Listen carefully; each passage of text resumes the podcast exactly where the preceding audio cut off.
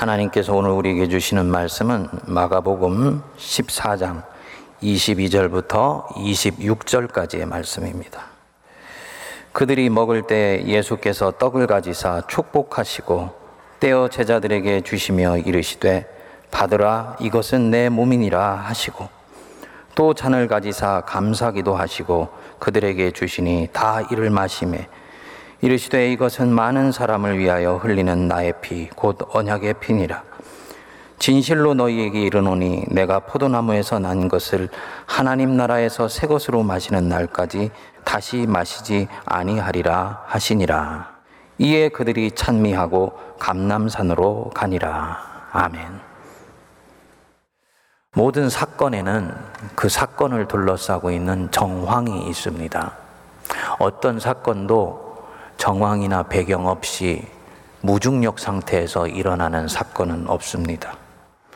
그리고 이 정황을 명료히 알아야 사건의 의미가 명확하게 드러나게 됩니다.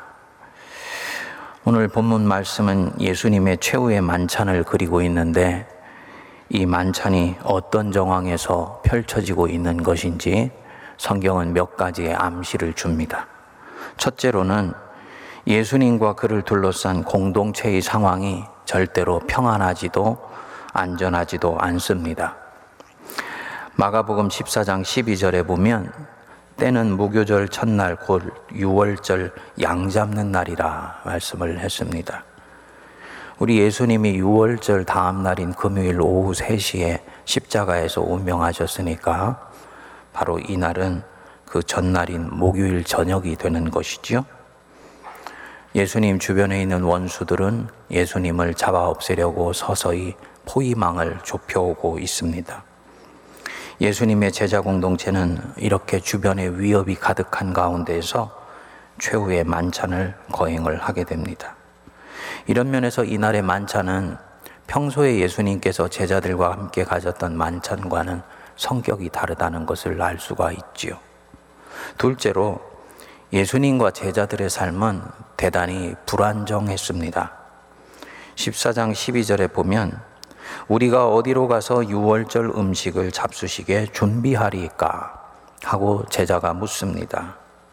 우리가 어디로 가서 이 말씀에 여러분들의 시선을 잠시 머물러 주시지요.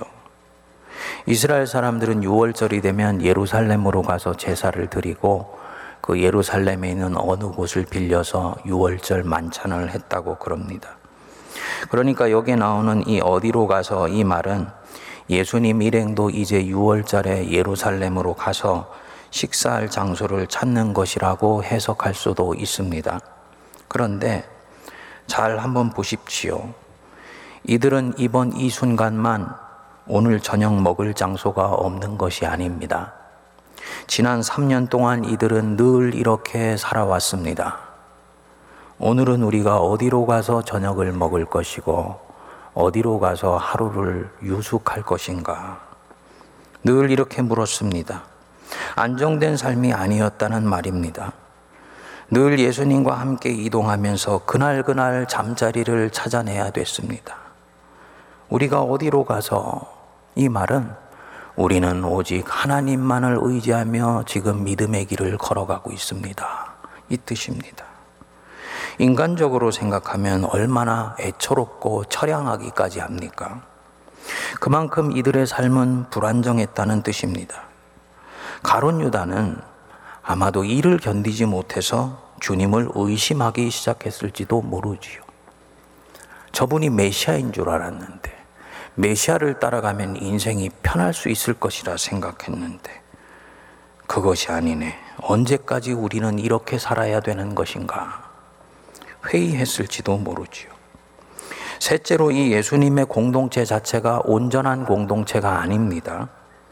외적인 환경이 힘들면 안으로라도 똘똘 뭉쳐서 그 안에서 천국을 경험하며 살면 되지 않습니까? 그 자체로 행복한 거예요. 그런데 이 12명의 제자 공동체는 그렇질 못합니다. 열둘 중에 하나는 곧 예수님을 팔아버릴 것이고, 수제자는 예수님을 세 번을 부인할 것이고, 나머지 10명은 결정적인 순간에 예수님을 버리고 도망할 것입니다. 그리고 우리 예수님은 이 사실을 명료하게 알고 있습니다. 너희 중에 한 사람, 곧 나와 함께 먹는 자가 나를 팔리라. 예수님이 자기 공동체의 실상이 어떤 것인지, 이 공동체가 얼마나 지금 아직 깨어져 있는 완전치 못한 공동체인지 이것을 아는 가운데 자기의 사람들을 이 만찬으로 초대하십니다. 한마디로 이날의 이 만찬은 평안하고 고요하며 은혜로운 시작이 아니었다라는 것입니다. 이것만이 아닙니다. 이스라엘 전체로 확대해서 보면 문제는 더 심각합니다. 로마의 나라를 빼앗겼지요. 식민지로 전락하였지요. 민족 전체가 자유를 잃고 고통하고 있는 상황이에요. 그러니까 이 공동체 안에서도 바깥에서도 그 어디에도 생명이 역동하는 힘이라는 것은 찾아볼 수가 없는 상황입니다. 이런 상황에서 자기를 다 버리고 도망할 사람들에게 예수님은 인류가 살아있는 한 영원히 기억될 이 위대한 사랑의 만찬의 자리로 자기 사람들을 초대하십니다. 오늘 성찬하는 우리가 사는 삶의 상황과 대단히 유사해 보입니다. 인류 초유의 코로나 팬데믹이 이제 2년 반을 넘어가고 있습니다. 이것으로 정리가 되는가 했는데 다시 조금씩 확진자가 늘어나고 있습니다. 전문가들은 8월을 넘어가면서 재확산되기 시작할 것이라고 예측을 합니다. 아직 끝나지 않았다는 것을 말하는 것입니다. 그리고 이 전염병이 얼마나 우리의 심령을 압박해 들어오고 있는지 모릅니다. 이 와중에서 우크라이나의 전쟁이 터지면서 물가는 치솟아 오르고 우리들의 경제 상황은 날로 날로 악화되어 가고 있습니다. 이런 압박감과 불안함 속에서 우리는 오늘 성찬의 사건 안으로 들어가게 됩니다. 그런데요, 당시 유대인들은 이런 불안함 속에서도 6월절 만찬을 엄청나게 소중한 날로 지켰습니다. 6월절은 아시는 대로 하나님께서 자기 종 모세를 보내셔서 이스라엘 백성을 애굽의 그 압박으로부터 해방시킨 날입니다. 그리고 그 날을 기념하는 식사가 바로 이 6월절 만찬입니다. 나라는 식민지로 떨어져서 누더기가 되었고 삶은 불안정하며 미래는 불확실한 것으로 가득 차 있는 가운데 이 6월절 만찬을 갖는 유대인들은 분명한 믿음을 갖고 있었습니다. 누가 뭐라 해도 우리는 해방된 민족이다. 우리를 둘러싼 정황이 어떠할지라도 우리는 여호와로 인해서 자유한 하나님의 백성이다. 그래서 이 유대인들은 유월절 식사를 비스듬히 누워서 했다 그럽니다. 나는 자유인이다 라는 이 마음을 몸으로 드러내는 것이지요. 그러니까 이 유월절 최후의 만찬은 하나님의 백성이 된 사람들이 지금 바깥 세상에서는 무슨 일이 일어나고 있을지라도 자신들은 거기에 묶여 있지 않다. 그것에 포획되어서 살아가고 있지 않은 하나님의 자유한 사람들이라는 믿음으로 이 자리를 갖는 것입니다. 이것이 다가 아닙니다. 예수님이 지금 자기 사람들을 새로운 유월절 만찬으로 초대하시고 계세요. 지금 유대인들이 자유하다 하지만 이들의 자유는 정신의 자유입니다. 식민지 백성으로 정치적인 자유는 빼앗겼어요. 몸은 로마에 속박되어 있습니다. 다만 누가 뭐라 해도 우리는 해방된 하나님의 사람들이야 라는 이 정신의 자유를 가지고 이 구속된 몸을 돌파해 나가려고 하는 것입니다. 하지만 이들의 영혼은 여전히 노예인 것이지요. 죄악의 권세에 묶여 있습니다. 욕망으로부터 온전히 자유하지 못해요. 탐욕을 뿌리칠 힘도 없습니다. 자유함 가운데 하나님과 그분의 나라를 기쁨으로 추구할 수 있는 이 내적인 능력이 이들 안에는 아직 없습니다. 그렇기 때문에 수시로 넘어지고 수시로 좌절하고 수시로 주님 앞에 죄악을 고해야 됩니다. 우리 예수님이 이제 바로 이 속박에서 자기 사람들을 풀어내게 해주시려고 이 만찬으로 초대하시는 거예요. 죄악에 묶여 있는 나를 주님께서 풀어주셔서 자유함 가운데 하나님을 신실하게 추구하고 사랑할 수 있게 하시고 그분의 나라를 기쁨으로 쫓아갈 수 있는 엄청난 내적인 자유를 주시려고 합니다. 너희는 먼저 그의 나라와 그의 의를 구하라. 그리하면 이 모든 것을 너희에게 더하여 주시리라. 아마도 우리 예수님께서 제자들에게 주셨던 계명 중에서 이 계명이 제일 중요할 것입니다. 그렇지만 이 말씀대로 살려고 해도 잘 안 됩니다. 의식주에 대한 걱정이 늘 내 앞에서 떠나지 않기 때문이에요. 악의 힘이 자꾸 나를 올거매는 것을 느낍니다. 너 그렇게 세상 살게 되면 위험해. 절대로 너 안전하지 못해. 내 안에서 들려오는 바로 이 소리. 이 죄악의 힘이 발하고 있는 소리인 것이지요. 이것 때문에 하나님을 순전하게 추구하지 못해요. 우리 주님이 내게 무엇을 원하시는지는 알지만 그것 따라 살 수 있는 내적인 힘은 없는 거예요. 그런데 우리 주님이 이 새로운 만찬을 통해서 바로 이것을 새롭게 풀어낼 수 있는 영적 권세를 주시려고 합니다. 성경은 이런 삶을 생명의 삶이라고 얘기를 합니다. 어떻게 하면 이런 영적 권세, 이 내적인 자유를 얻을 수가 있는가?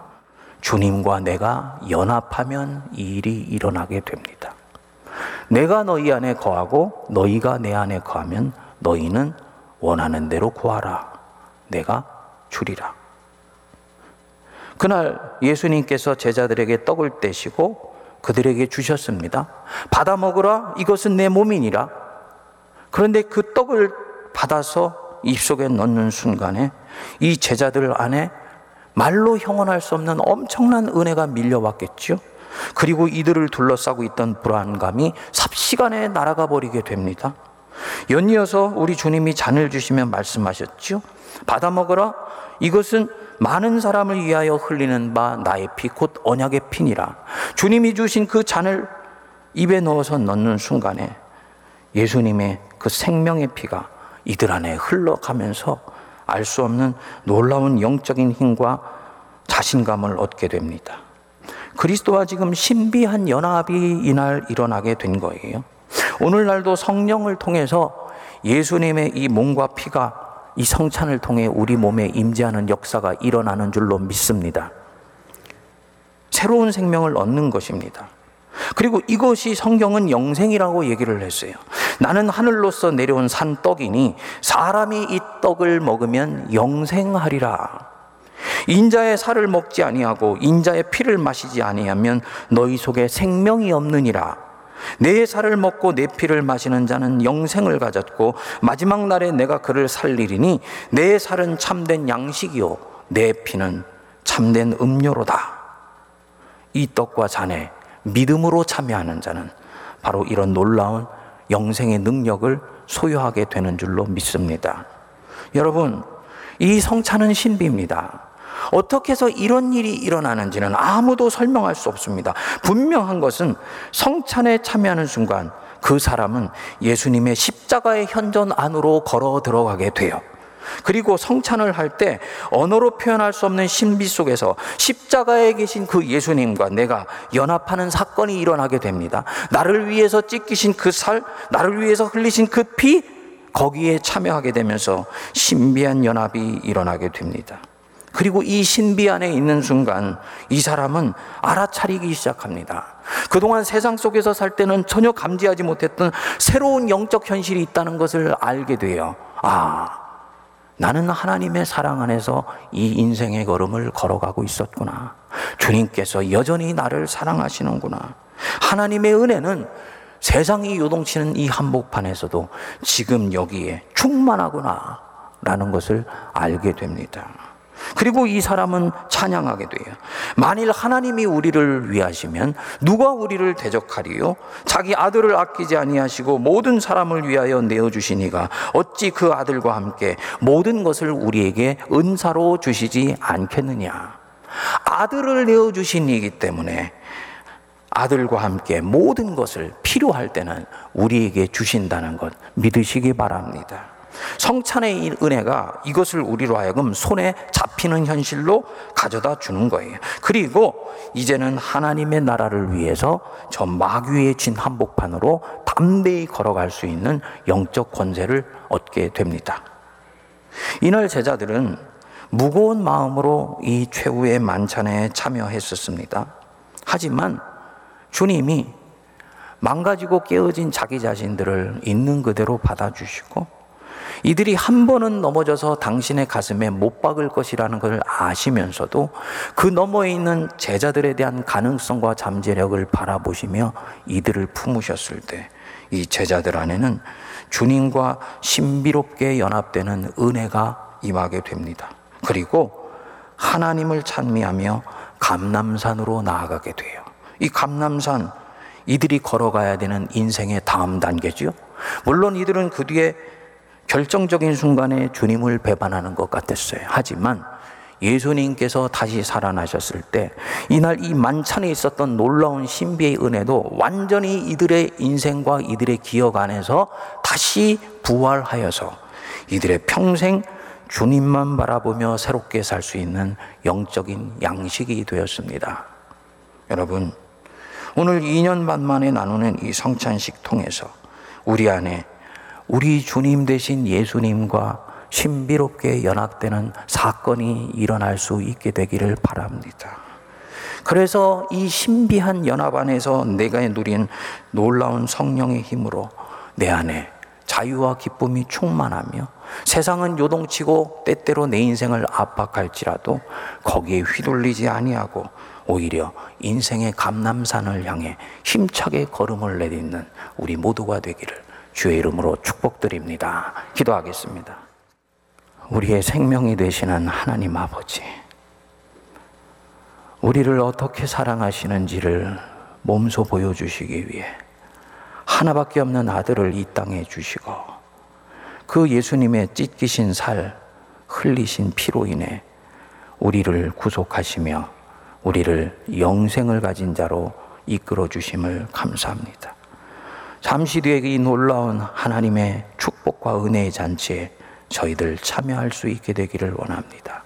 주여, 2년 반 만에 가지는 이 놀라운 은혜 속에서 우리의 영혼이 새로워지게 하시고 묶여 있는 것으로부터 자유케 하여 주시며 관성과 패턴으로 예수 믿었던 우리 자신을 주님 앞에 겸손히 내려놓게 하시고 새 마음, 새 뜻, 새 결심으로 하나님 앞으로 나아가며 우리 인생의 감난산으로 기쁨과 감사와 찬양으로 나아가게 하옵소서 예수님 이름으로 기도하옵나이다. 아멘.